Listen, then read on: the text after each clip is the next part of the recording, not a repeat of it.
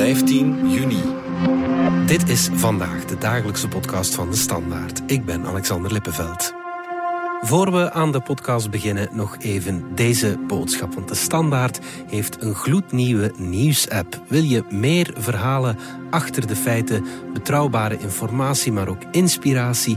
Lees dan elke dag onze uitgebreide journalistiek in de nieuwe nieuwsapp van de Standaard.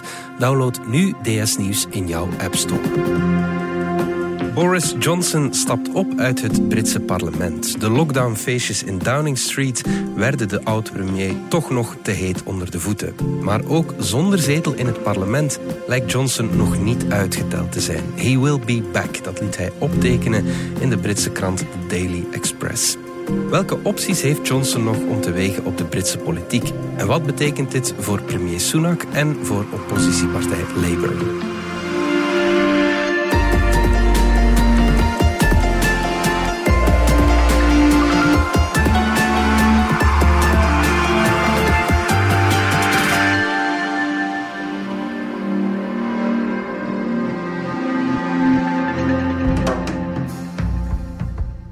Het stemt mij triest om het lagerhuis te verlaten, voor nu toch. Maar ik ben vooral verbijsterd en ontzet dat het op zo'n ondemocratische manier gebeurde door een commissie met zo'n flagrante vooringenomenheid. Zo klonk het in de officiële ontslagbrief van Boris Johnson en in de Daily Express voegde hij daar nog het volgende aan toe. Zoals de grote Arnold Schwarzenegger zei: I'll be back. I'll be back. I'll be right back. I'll be back. I'll be back.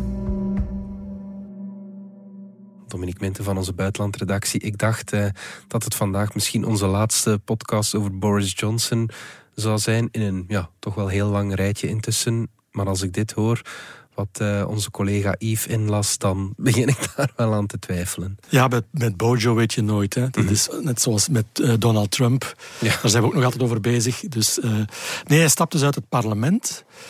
En ik heb wel de indruk dat zijn politieke carrière stilaan ten einde loopt. Mm -hmm. Want ik zie niet goed in hoe hij nog, gaan, hoe hij nog kan terugkeren in dat parlement. Mhm. Mm -hmm. Maar nogmaals, met Bojo, met Boris weet je nooit. Nee, uh, ja, ja. De kat met negen levens en, en meer ook. Ja. Laten we even kijken naar wat er nu juist gebeurd is. De coronafeestjes in Downing Street, daar, was, uh, daar is al een paar jaar heel veel over uh, te doen. Mm -hmm. Die blijken hem nu toch het, het hoofd te kosten. Ja. Had je dat uiteindelijk toch verwacht, ja, of niet? De, ja, dat, dat zat er echt wel aan te komen. Mhm. Dus we zijn vandaag woensdag. Uh, straks spreekt het parlement, of een commissie van het parlement, zich uit over of Boris Johnson het parlement heeft voorgelogen Mhm. over die feestjes. Ja. Iedereen gaat ervan uit dat dat inderdaad zo zal zijn. Dus dat uh, hij veroordeeld zal worden voor, voor het liegen voor het parlement. Mhm. En dat wordt in, in, in Groot-Brittannië, en zeker uh, dus bij de Britten, nog altijd gezien als een doodzonde, een politieke doodzonde. Ja. Liegen in het parlement, dat doe je niet. En dus eigenlijk wat hij vorige week heeft gedaan, dus opstappen uit het parlement, zelfs zijn ontslag indienen, Mhm. werd ook een beetje gezien als een vlucht vooruit. Van, ja, hij, hij, hij gaat, uh, ik, ik hou de eer aan mezelf. Want Ja. hij zag het ook wel aankomen dat hij daar die morele veroordeling ging oplopen. Mhm. En dat was minder pijnlijk dan... Dat, ja, dan houdt hij het initiatief nog altijd. Hè. Dan Ja. kan hij aangeven van ik ben nog altijd in control. Ik uh, bepaal hoe er over mij gesproken wordt. Ik kan zelf nu meer spreken. Want als hij, nu hij uit het parlement stapt, heeft hij nog meer vrijheid om te zeggen wat Ja. hij wil. Mhm. Dus, uh, en hij is duidelijk begonnen met een, een, ja, een campagne om Sunak, zijn opvolger, om die uh, in een slecht daglicht te stellen. Om aan zijn poten te zagen. Dat, daar is hij duidelijk mee bezig. Ja, dat begon al bij die ontslagbrief uh, van afgelopen vrijdag. Wat stond daar allemaal in? In die brief, uh, in zijn ontslagbrief, uh, haalde hij in de eerste plaats heel hard uit naar die, naar die commissie in het parlement die over hem moest, moest oordelen. Hij, noemde dat een kangaroo rechtbank. En, en nou ja, het zit vol met clowns. Dat, ja, dat, okay. dat dit idee gaf hij. Dus hij, hij ondermijnde eigenlijk het gezag van die commissie.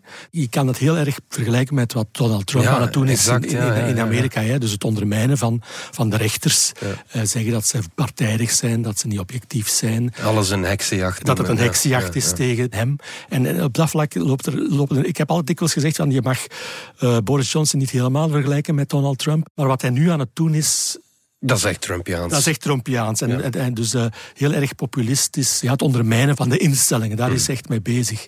En ik weet niet of dat in Groot-Brittannië echt kan werken. In, in, in Amerika, ja, Trump slaagt daar wel in nog altijd een groot publiek achter zich uh, te scharen. Uh, dus er is een, een, een, stroming in die maatschappij die heel erg achter hem blijft staan, wat hij ook zegt, wat hij ook doet. Mhm. Bij de Britten ligt dat toch iets genuanceerder. Die, die, zien toch een beetje door wat er nu allemaal aan het gebeuren is. Dus ik weet niet of dat, of dat, dat gaat lukken.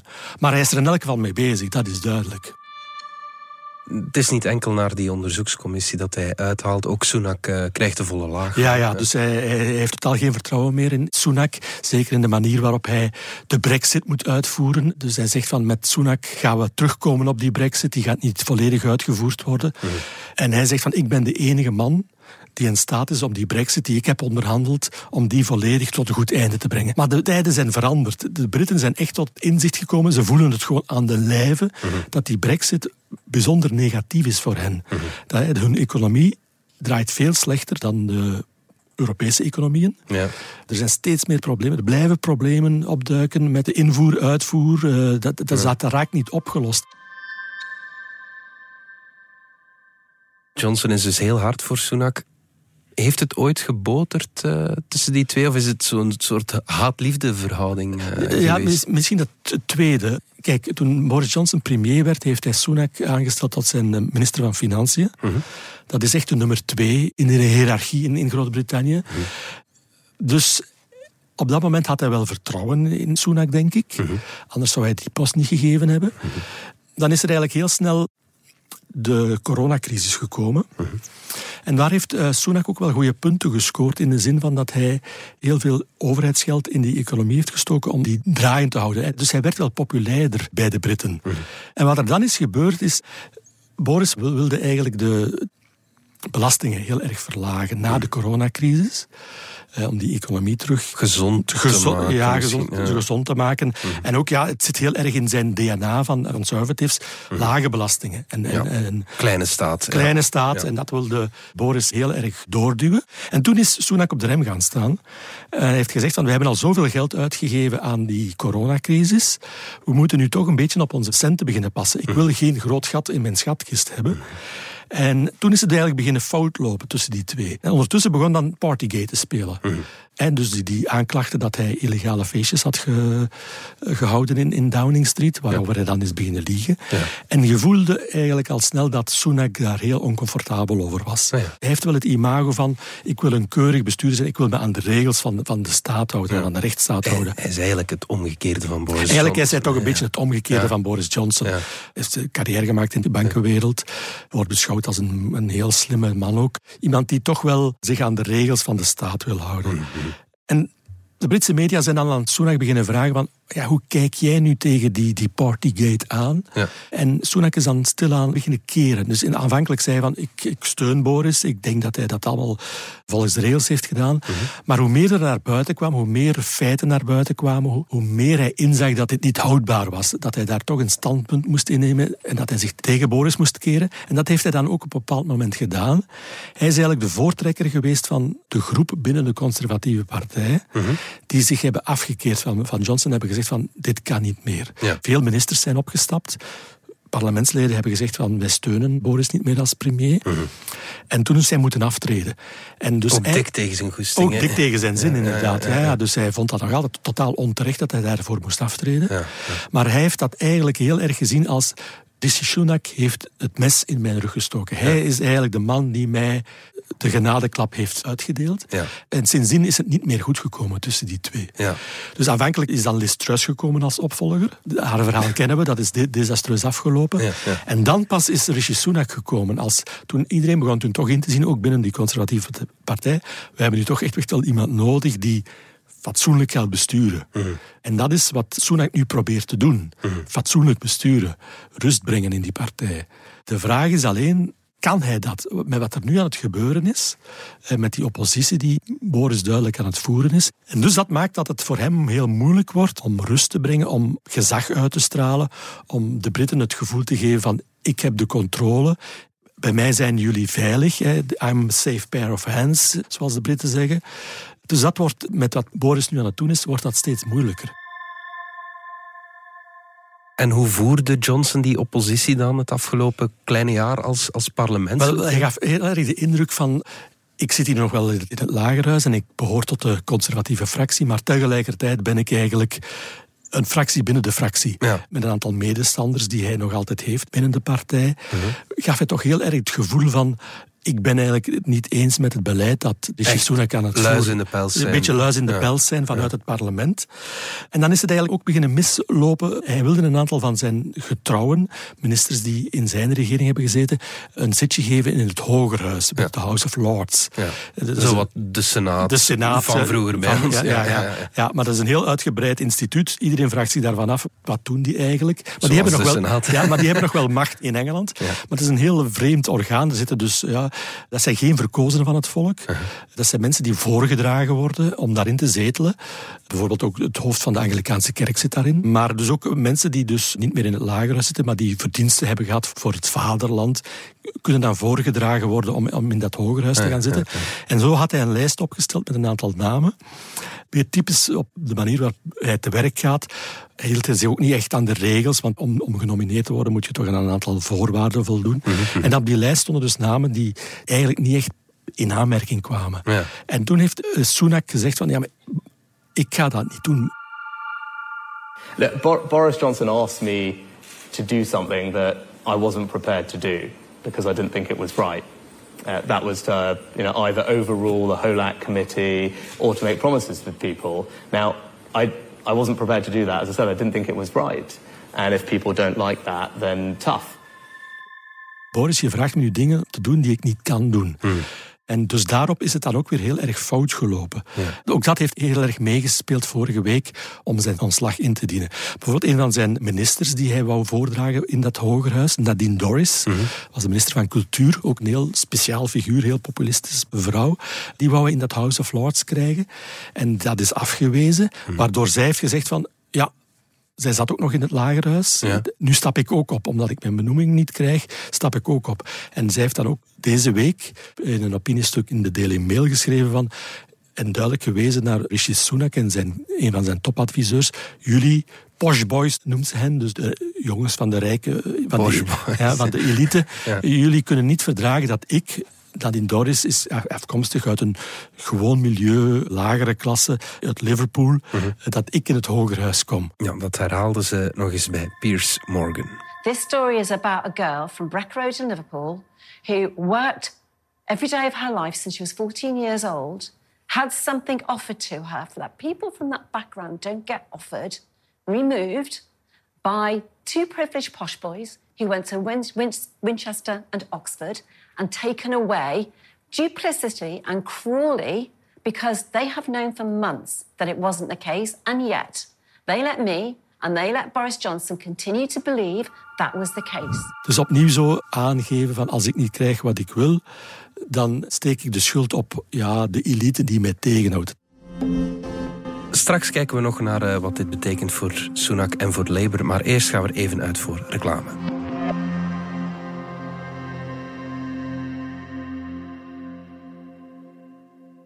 Terrasjes weer. Dat is een podcast in mijn oren, een super achterhoes in mijn hand. Ja, en waarschijnlijk met een decolleté weer goed verbrand. Super 8. Lekker onverwacht.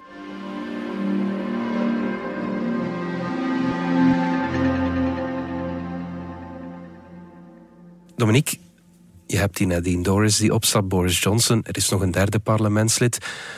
Weten we wie die drie zal opvolgen? Gaat dat automatisch? Nee, of, nee, eh, er moeten opnieuw verkiezingen gehouden worden. Mhm. by-elections zoals ze dat noemen. En de vraag is, wie gaat dus in die drie districten die zij vertegenwoordigen, moet er opnieuw een vertegenwoordiger gekozen worden? Labour gaat er al vanuit dat zij die zetels kunnen binnenhalen. Zeker de zetel van het district van Boris Johnson. Mhm. Uxbridge is dat, dus dicht bij Londen. Dat is altijd zo'n district geweest waar de conservatieven dikwijls wel de zetel binnenhalen, maar altijd maar nipt. Ja, wat we in de VS een swing state Een noemen. swing zo. state, de swing district inderdaad, kan dat genoemd worden. En dus daar gaan ze al vanuit dat zij die kunnen binnenhalen. Mhm. Het, het district van eh, Nadine Dorris, daar hopen bijvoorbeeld de, de Lib Dems om daar misschien die zetel binnen te halen. Ja. Dus een meer links-liberale partij, Ja. Mhm, die het ook niet slecht doet tegenwoordig in de peilingen. Dus de oppositiepartijen hopen om die drie zetels binnen te halen. Nu, op zich maakt dat niet veel uit voor, voor deze regering. Dus Sunak regeert met een grote meerderheid in het lagerhuis. Een meerderheid van 80 zetels. Die is zit al wel wat aan het afkalven. Er zijn nogal by-elections geweest. Er zijn nog parlementsleden die zijn opgestapt. En die zetels zijn telkens verloren gegaan voor de conservatieven. Ja, ja, ja. Maar waar wij zich wel heel erg zorgen moeten over maken, zijn de peilingen. Die zijn heel slecht voor de conservatieven. Dus volgend jaar zijn er echt nieuwe parlementsverkiezingen, nationale ver- verkiezingen. En iedereen gaat ervan uit dat het heel moeilijk zal worden voor de conservatieven om opnieuw een absolute meerderheid te halen. In de peilingen heeft Labour een straatlengte voorsprong. Nu, je moet altijd rekening houden dat het Britse kiesysteem is zo specifiek dat een voorsprong van 15% in de peilingen nog niet betekent dat je automatisch een absolute meerderheid gaat halen in het parlement. Maar wat wel bijna zeker is dat het voor de conservatieven heel moeilijk wordt om, om de regering voor te zetten. Dus ofwel gaat Labour toch een nipte overwinning halen, een nipte absolute meerderheid, ofwel gaan ze misschien een, Een coalitie een moeten coalitie vormen, ja. moeten vormen en dan wordt er gekeken naar de Lib Dems, Ja, de liberaal-democraten. En dus de verwachting is wel dat er na 13, eh, dus volgend jaar 14 jaar conservatief beleid, dat Labour eventueel samen met de Lib Dems aan de macht kan komen. Ja, ja. En dat zit er wel aan te komen. Eigenlijk is het onwaarschijnlijk dat dat nu al 14 jaar conservatief Ja. beleid is. Ze, ze gaan van het ene debakkel naar het andere. Ja, en toch eh, worden ze daar niet voor afgestraft.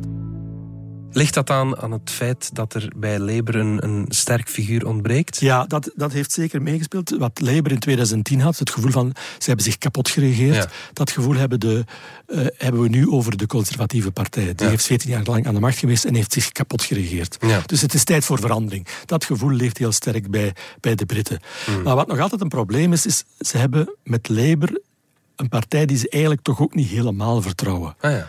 Labour heeft een tijdje eh, Jeremy Corbyn als partijleider gehad. Is toen heel erg naar de linkerkant gedraaid. Is eigenlijk, was bij een extreem links partijprogramma waarmee ze naar de kiezer zijn gestapt. Voor veel Britten veel te links. Voor veel Britten veel te links. Corbyn heeft dan heel zwaar de verkiezingen van 2019 verloren tegen Boris Johnson. Is dan ook moeten opstappen. En dan is Keir Starmer gekomen. Dat is een man eh, die een beetje zoals Rishi Sunak die imago heeft een beetje saaiere, saaiere politicus, maar wel ook een safe pair of hands te hebben. Legt heel erg de nadruk op goed bestuur. Hij heeft die partij terug naar het centrum gebracht. De standpunten die de partij inneemt, zit die partij terug meer in het, in het centrum. Veel Britten zeggen nu van oké, We gaan zijn, we gaan zijn kans. We kunnen ze wel een kans voilà, geven. zoiets, ja. Ze stemmen niet eh, Labour van, van harte. En ook die figuur van Starmer die spreekt toch eigenlijk net iets te weinig aan. Dus dat blijft een moeilijkheid. Ook in Schotland gaat het Labour eh, eigenlijk niet slecht, eh, want de nationalisten van SNP die gaan ook door zwaar weer. Ja. Daar doen ze het ook niet slecht, Labour. Dat wordt ook een heel belangrijke factor bij die nationale verkiezingen volgend jaar. Dus de voorbije tien jaar heeft de SNP in Schotland eigenlijk heel, heel dat eh, linkse partijlandschap gedomineerd. Alle zetels die te verdelen waren onder de Schotten in het Britse lagerhuis haalde de SNP binnen. Ja. Dat heeft vooral Labour heel erg pijn gedaan, omdat de SNP vaart ook een linkse koers. En dat dreigt nu te veranderen. Dus de SNP zit in heel zwaar weer. Nicola Sturgeon, de vorige premier, is zondag even gearresteerd. Die partij kampt met een groot eh, financieel schandaal. Ja. En het gevoel is heel erg dat bij de verkiezingen volgend jaar, de nationale verkiezingen, dat heel veel Schotten, die dus tot die de voorbije jaren altijd SNP hebben gestemd, dat die nu voor die nationale verkiezingen toch eh, Labour gaan stemmen. En dat Labour dus in Schotland ja, een, een- respectabel aantal zetels gaat halen. 15, 20, misschien zelfs 30 zetels. En die kunnen in de kering wel heel erg belangrijk worden. Dus als Labour ook die zetels gaat binnenhalen, dan groeit de kans dat ze inderdaad die absolute meerderheid, die ze zo graag zullen hebben, dat ze die ook gaan halen. Dus ook dat is een element dat, eh, dat nu in die Britse, algemene Britse politiek steeds belangrijker wordt. Ja, ja. Kan Rishi Sunak nog iets doen om het tijd te keren en- en de nederlaag af te wenden? Of, eh, Het wordt heel moeilijk. Dus Ja. iedereen zegt, eh, dus analisten in, in Groot-Brittannië zeggen, waar hij vooral nood aan heeft, is rust. Geen, geen gedoe meer in de partij. Mhm. Eh, Dat is het enige wat hem nog, eh, dat hij het gevoel kan geven van ik ben de rustbrenger in deze partij, ik kan het land opnieuw tot rust brengen. Mhm. Zoals het de zaken nu liggen, zoals wat Boris Johnson nu aan het doen is, geeft aan dat, hij daar, dat, dat die rust er niet snel gaat terugkeren. Mhm. Dus dat dat intern verzet binnen die populistische vleugel, binnen de conservatieven, dat dat gaat, gaat blijven. Dat Sunak daarmee zal moeten blijven rekening houden. En het andere wat hij moet hopen is dat die Britse economie terug begint te draaien. Ja, ja. Dat die inflatie naar beneden gaat. eh, maar ook daar zit hij dan met het probleem van, van die brexit, de gevolgen van de brexit die nu echt duidelijk zijn. En waardoor het heel moeilijk wordt om die inflatie onder controle te krijgen, om die economie terug helemaal aan de praat te krijgen. Dus ook daar is het kort dag voor hem, om dat jaar dat hij nog heeft, om daar echt de bakens te verzetten. Ja, ja, en dan eh, zal die oppositie van eh, Johnson natuurlijk eh, geen deugd doen. Voor, Die doet voor- absoluut geen deugd. Nee, nee. Ja, en zo schudt hij de boel nog maar eens op Boris Johnson. Goed, Dominic Minten, dankjewel. Graag gedaan. Dit was vandaag de dagelijkse podcast van De Standaard. Bedankt voor het luisteren. Volg ons op Spotify, Apple Podcast of eender welk ander podcastplatform. In onze gratis app DS Podcast kan je niet alleen ons werk beluisteren, maar ook de beste podcasttips terugvinden. Alle credits van de podcast die je net hoorde vind je op standaard.be-podcast. Reageren kan via podcast.standaard.be.